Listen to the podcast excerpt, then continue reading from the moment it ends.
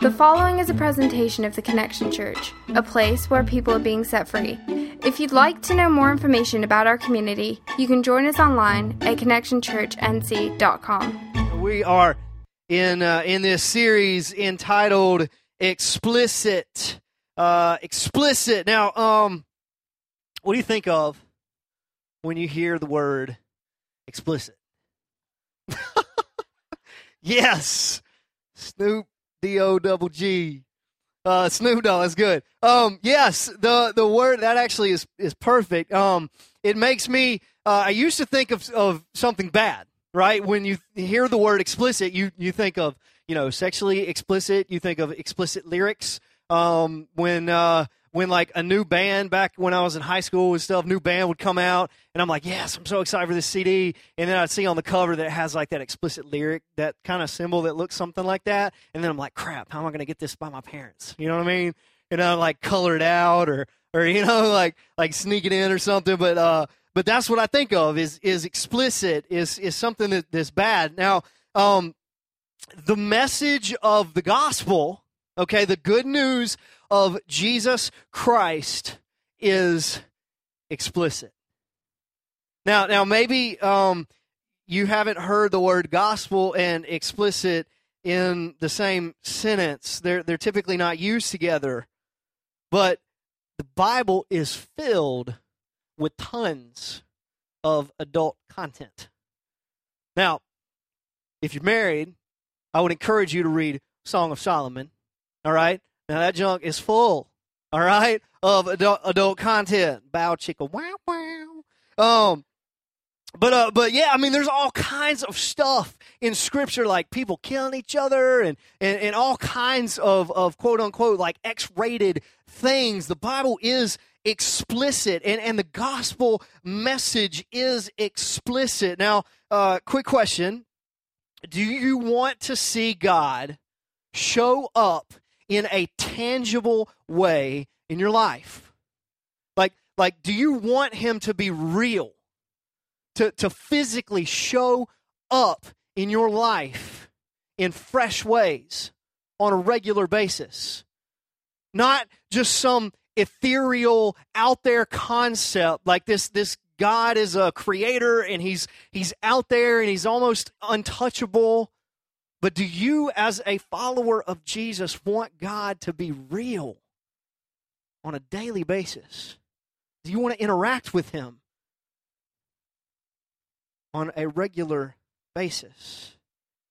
If that's the case, then we must have an explicit understanding of the gospel. We must have an explicit understanding of the good news of Jesus. Now, explicit, the word actually comes from a Latin word, which means to unfold. It means to clearly define something, to make something very visible and very clear. Okay, now we have taken that word explicit and we've tainted it. We've turned it to basically, just like I said, when we say the word, we automatically think of something bad. But at its very definition, the word explicit just means to make something clearly visible, to unfold it and easily define it so that it is understandable. So literally, the word explicit doesn't solely mean that it's racy content or anything like that. It means that it is easily, visibly defined so that we can understand it. It's something that we can see clearly. You see, that's what our intent is as a family that follows Jesus. That's what our message is. That's why we stand up here and sing and speak and get together and talk about Jesus. We want the message of the gospel to be clear. That's what God's message is from beginning to end. It is a message of clarity. From the very beginning, God is continually in the process of making his message clearly seen and clearly known. So with that in mind, all right, that's what his intent is. I want to share with you an extremely explicit story found in the New Testament. All right, let's pray together real quick. Jesus, thank you for your word. Thank you for the power that you give us Father, when we submit to your Holy Spirit, and I pray that in these coming moments, Lord, that we would just have our hearts and our minds open to you, Father, that we would be able to clearly see what you have for us as we look into your word, God. We love you in your name. Amen. All right, so Luke chapter 3. If you have your Bible in the New Testament, it's in one of the Gospels, the book of Luke. Now, it's in chapter 3. We're going to be jumping in at verse 2. And so just to jump in, to understand an explicit gospel, to be able to tangibly touch, feel, see God, to be able to interact with him, it starts like this. It says, the word of God came to John, the son of Zechariah, in the wilderness. And he went into all the region around the Jordan, proclaiming a baptism of repentance for the forgiveness of sins. All right, so just a quick back history on John. He was known as John the Baptist. He's related to Jesus. Jesus' mom and John's mom are connected. They're related. It says in the Scriptures they're kinswomen, so somehow they're related. But John's purpose on earth was to be a forerunner for the ministry of Jesus. He was to basically prepare the way, which we're going to see here in a minute. His mission was to help people see clearly what Jesus' message was going to be. He was sent to proclaim that something new and different was getting ready to happen concerning community with God. All right, he was here to talk about a change that was coming. Now, this dude was crazy, okay? It says in Scripture that he wore a camel hair outfit, all right? He had a Louis Vuitton camel hair satchel, man satchel. I'm just kidding, probably not.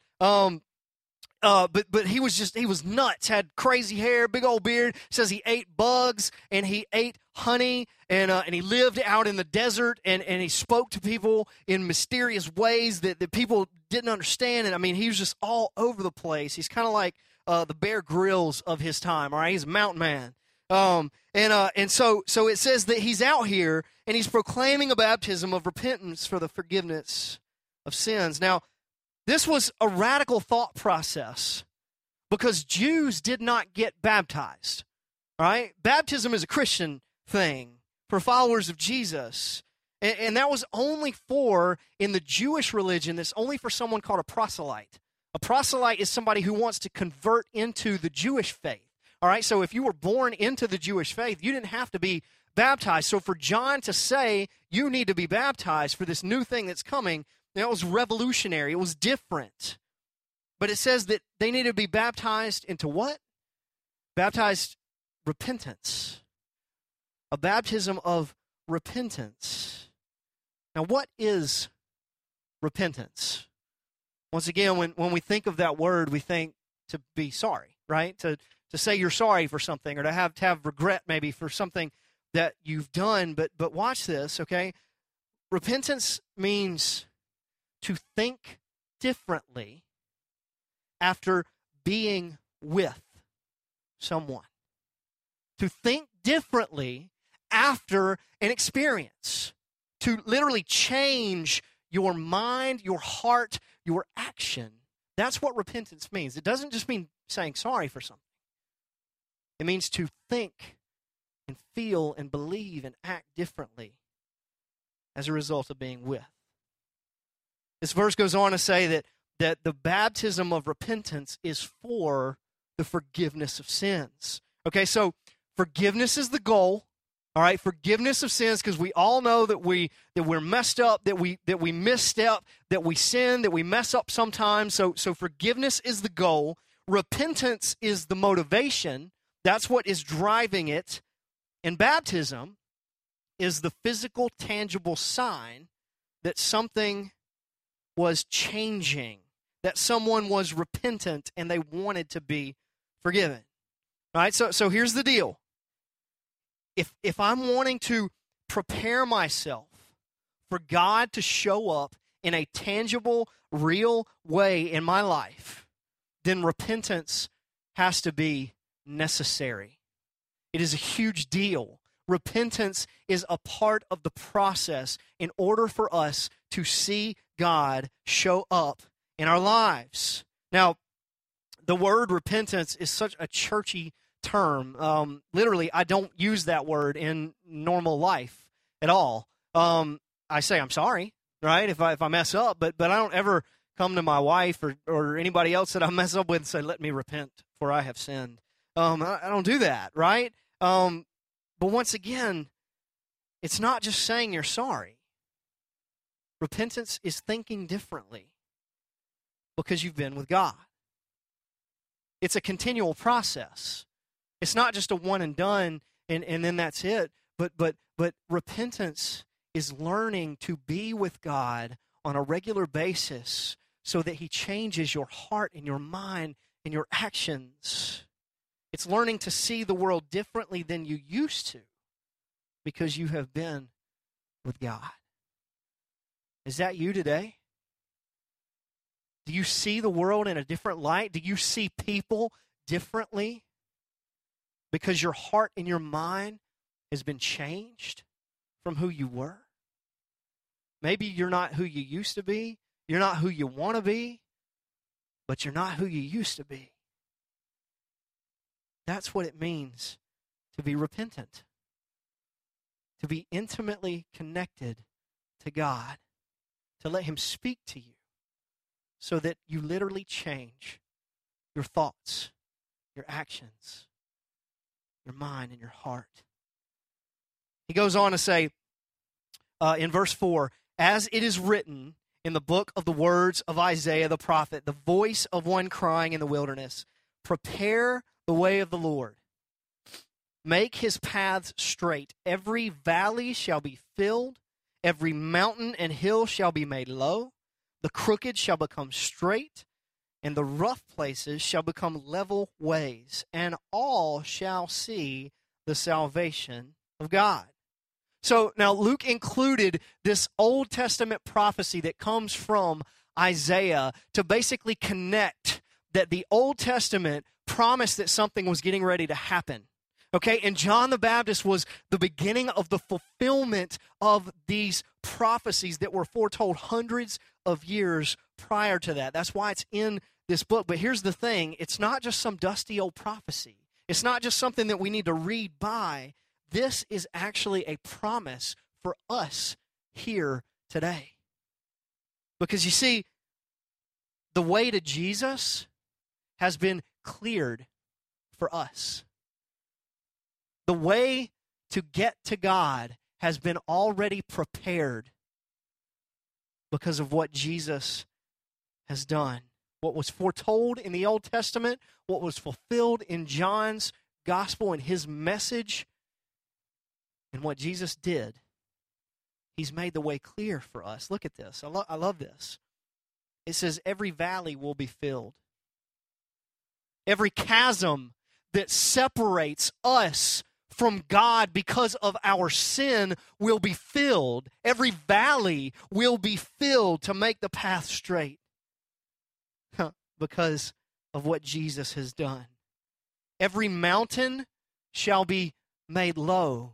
That means that those proud people who think that their religious activity somehow makes them something in God's eyes, they'll be humbled because none of us are worthy to get to God except Jesus and what He has done for us. So the valleys are filled in. The mountains are made low. They're humbled. It goes on, says, the crooked shall become straight. The corrupt and the bent, the sin that so easily entangles us that our nature is bent toward, guess what? Jesus has righted the path. He's made it straight. And then it says, the rough places shall become level. Man, life is filled with ups and downs. Life is filled with rough places, with hardships that we have to walk through on a regular basis, emotionally and physically. But because of what Jesus has done, we can still find joy and contentment in this life. He has made the path straight for us, regardless of our circumstance. And get this, it says all this was done, verse 6, so that every person on earth would have the ability to experience the living God of creation, so that all flesh will be able to see God. This has nothing to do with anything that we've done. But it's all because, as verse 2 tells us, the Word of God came. Just like the Word of God came to John, and he was propelled to tell this message, the Word of God came in physical flesh form and lived among us, lived a sinless life, and died for us. The Word of God came so that we can breathe the breath that we're breathing now, so that we might have the ability to meet Jesus and to live for Him. Man, that is exciting. That's good news, right? That's the gospel. That's good news. And so what does John do?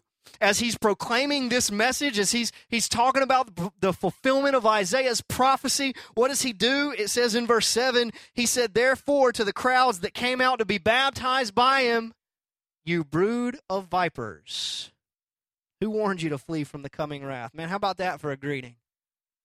People are intrigued by John, right? He's different. He's living life a different way than other people. He's unique. He's intriguing. And so everybody wants to come out and see him and hear his message and even maybe be baptized by him. And so they come out, and it'd be like today, "Hey, man, welcome to Connection. Thank you all for coming. By the way, you're terrible, and I hate you, and I hope you never come back." I mean, that's John's gospel right there. That's just what he said. Man, you brood of vipers. You guys are coming out here to be baptized. He's insulting them. But he's not just hurting their feelings. John isn't just insulting them. He's challenging their motives. He's pushing them to review why they are coming out in the first place. He's literally saying, your intentions for wanting to be baptized are poisonous, like a snake. You see, John saw that the people of that day were just coming looking for another spiritual feather to put in their cap. They were looking for another badge to wear, for the next big thing, the next big church service, the next big name to rise to power. They wanted, man, John was going to be doing great things. They wanted to be associated with John. I was baptized by John, guys. Guess what? Check it out. That's right. Next in line, I was baptized by John. He's the next coolest thing. John saw right through that, and he challenged the people to look at your motive. Why do you serve God? Why are you coming out here? Why are you wanting to be baptized? Is it for repentance? Or is it because it's the next big thing that you're looking for? Maybe your life's falling apart and you think this is going to fix it. See, this new gospel that Jesus is bringing, it has nothing to do with religious behavior. It has nothing to do with the actual act of stepping in water and getting wet and being immersed and being baptized. John's trying to say, you need to understand what it means to be baptized in your heart.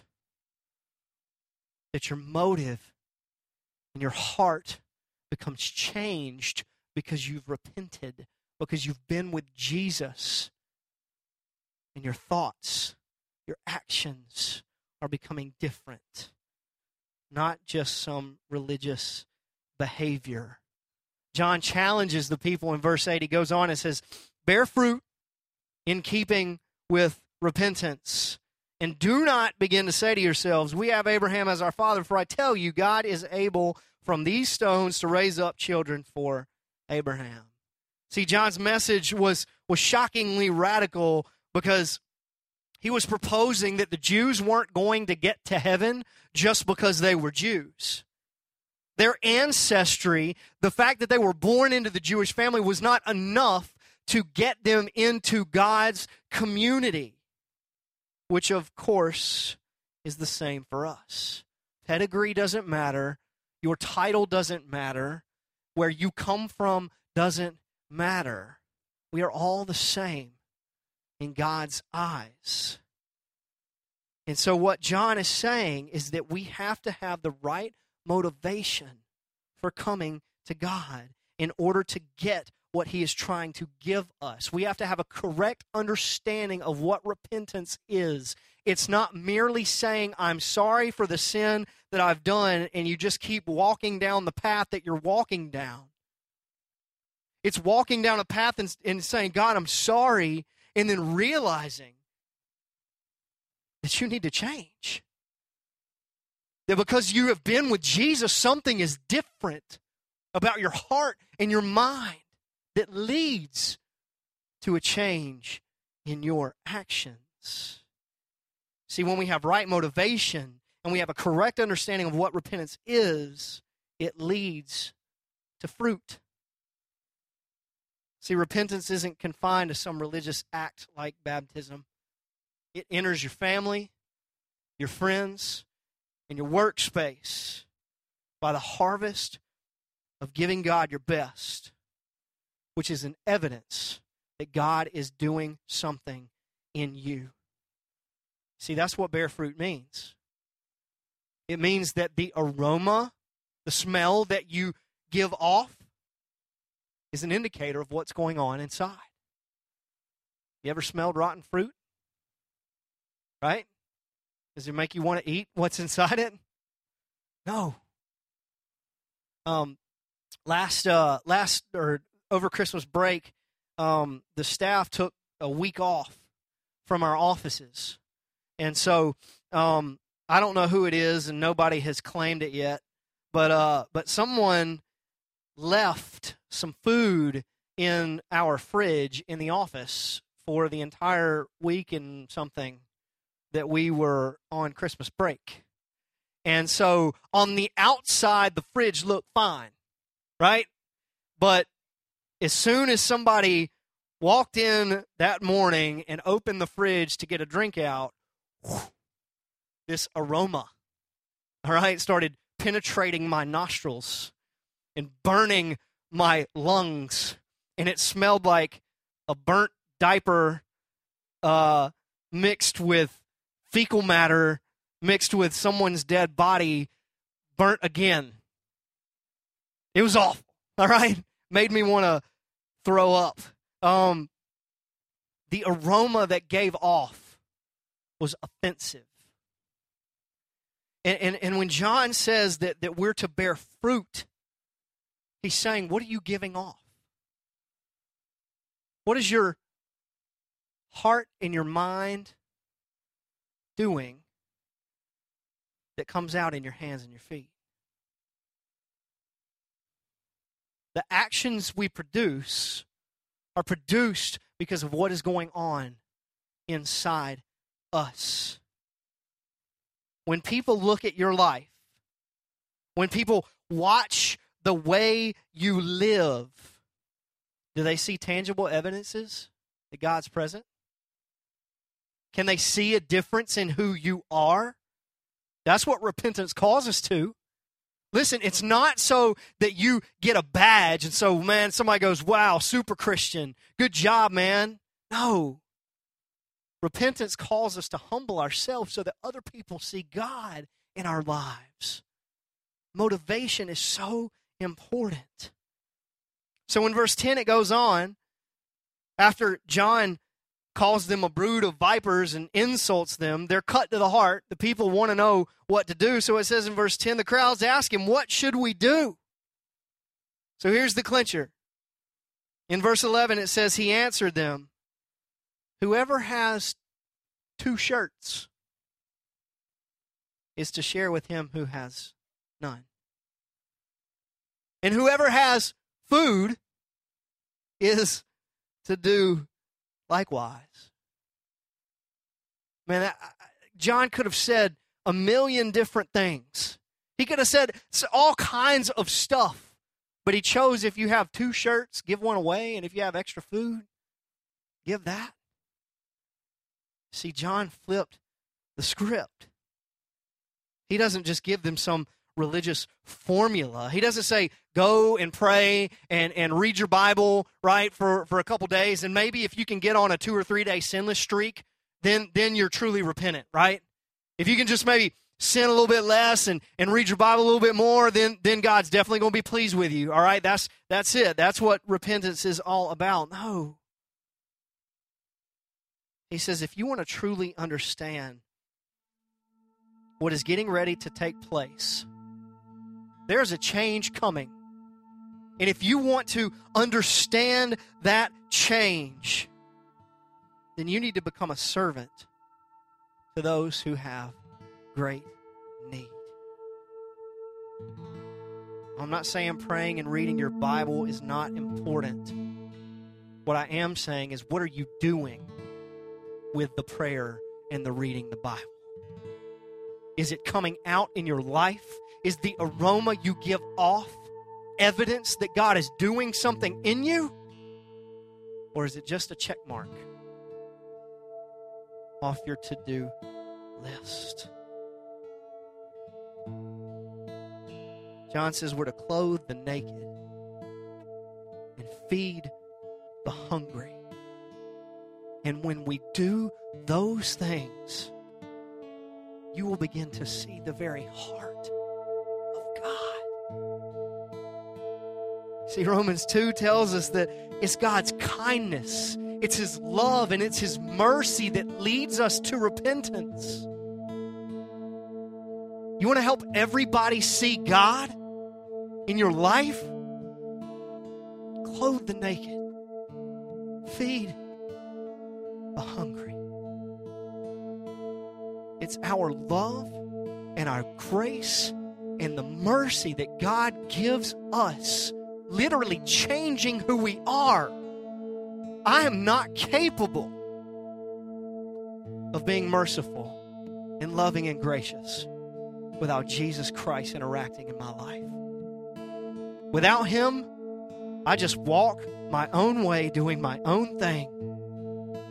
And then all of a sudden, repentance means to experience something you've never experienced before. It's the love of Jesus Christ. It's His kindness. It's His grace that leads us there. And it begins by lowering ourselves. And the fruit of submission to God is a genuine heart for those who are lost and a drive to do something about it. You want to know what an explicit gospel is? A clear, explicit gospel is this: you'll never truly experience God until you meet Him on the street. And what I mean by that is that we're called to humble ourselves to the point that our neighbor is greater than ourselves. God has called us into this world to be a physical, tangible reality to people who don't know Him. That's why we are still here. And when we begin to do that, we start to see God's heart. We start to see Him tangibly. We start to feel Him and touch Him. I've never seen the face of God more real than when I've sat in the living room of someone in downtown High Point whose husband had cancer and died. And I don't know this lady from Adam, but literally, I heard that her husband had just died, and I go downtown and knock on her door. She didn't even know who I am, and I'm just some white kid in the middle of the downtown area, and I'm like, I heard you just had a loss in your family. And she said, yeah. I said, can I come in, just hang out with you? There was a ton of people in there. There was some kind of visitation, I guess. You want to see the face of God? Reach out to the hurting. Feed the hungry. Clothe those who don't have. You want to see God tangibly? You want to touch him? You want to feel him? Guess what? He's right across the street. He's your neighbor. He's your coworker. He's your friends, and he's your family. You want to tap into the very heart of God? That's what repentance is. It's a change in your thought process to quit thinking about yourself and to start thinking of others. That's what an explicit gospel is about. And friends, when we truly understand what repentance means, then God begins to show up everywhere, because it drives us to those who need him most. When we understand repentance, it changes the way we live, and it puts us in direct contact with those who need him. That's what John was proclaiming out in the wilderness. Something is coming that is different. And that's what we have an opportunity to embrace today, an explicit gospel that doesn't just sit in these seats and sing songs and reads passages and goes home and sits at our house and says, good job, and then we wait until next week. An explicit gospel drives us to the streets. It drives us to the places where people need Jesus. It drives us to take a message of hope to the hopeless. That's what explicit is. To clearly show people the way to Jesus, not by our religiosity, but by a true heart that loves and cares for the broken and the needy. Because guess what? Every single one of us is the broken and the needy. We all need him, and therefore we all need each other to be the tangible expression of God today. And what are we waiting for? Jesus said the harvest is ripe. If you would, bow your heads and close your eyes. Oh, man. Man, maybe this is the first time that you've heard of an explicit gospel. Maybe this is the first time that you've heard that Jesus actually loves you and cares about you, and there is a God that is real, and that he wants to interact with you today.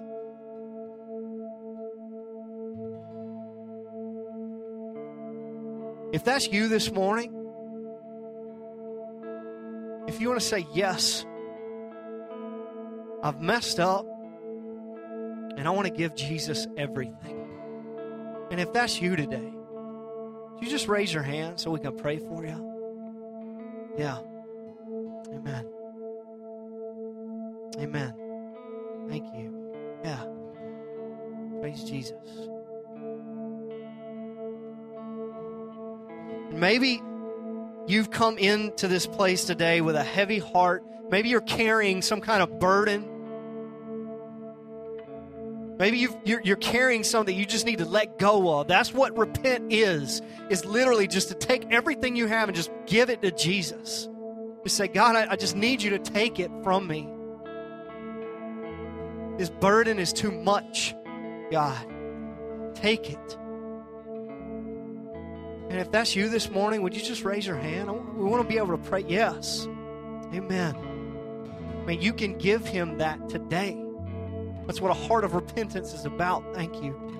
Thank you. And if you would, everybody in this room, just pray this silently in your heart.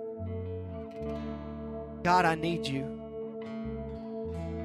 I need you more today than I did yesterday. And I'm going to need you more tomorrow than I need you today.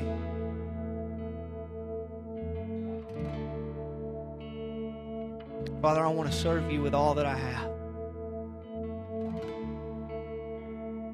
I want to give you my burden and my stress. I give you my family. I give you my life. Jesus, I love you. Father, thank you so much that you have given us the ability to experience a clear, unadulterated gospel. Love you, Jesus. In your name.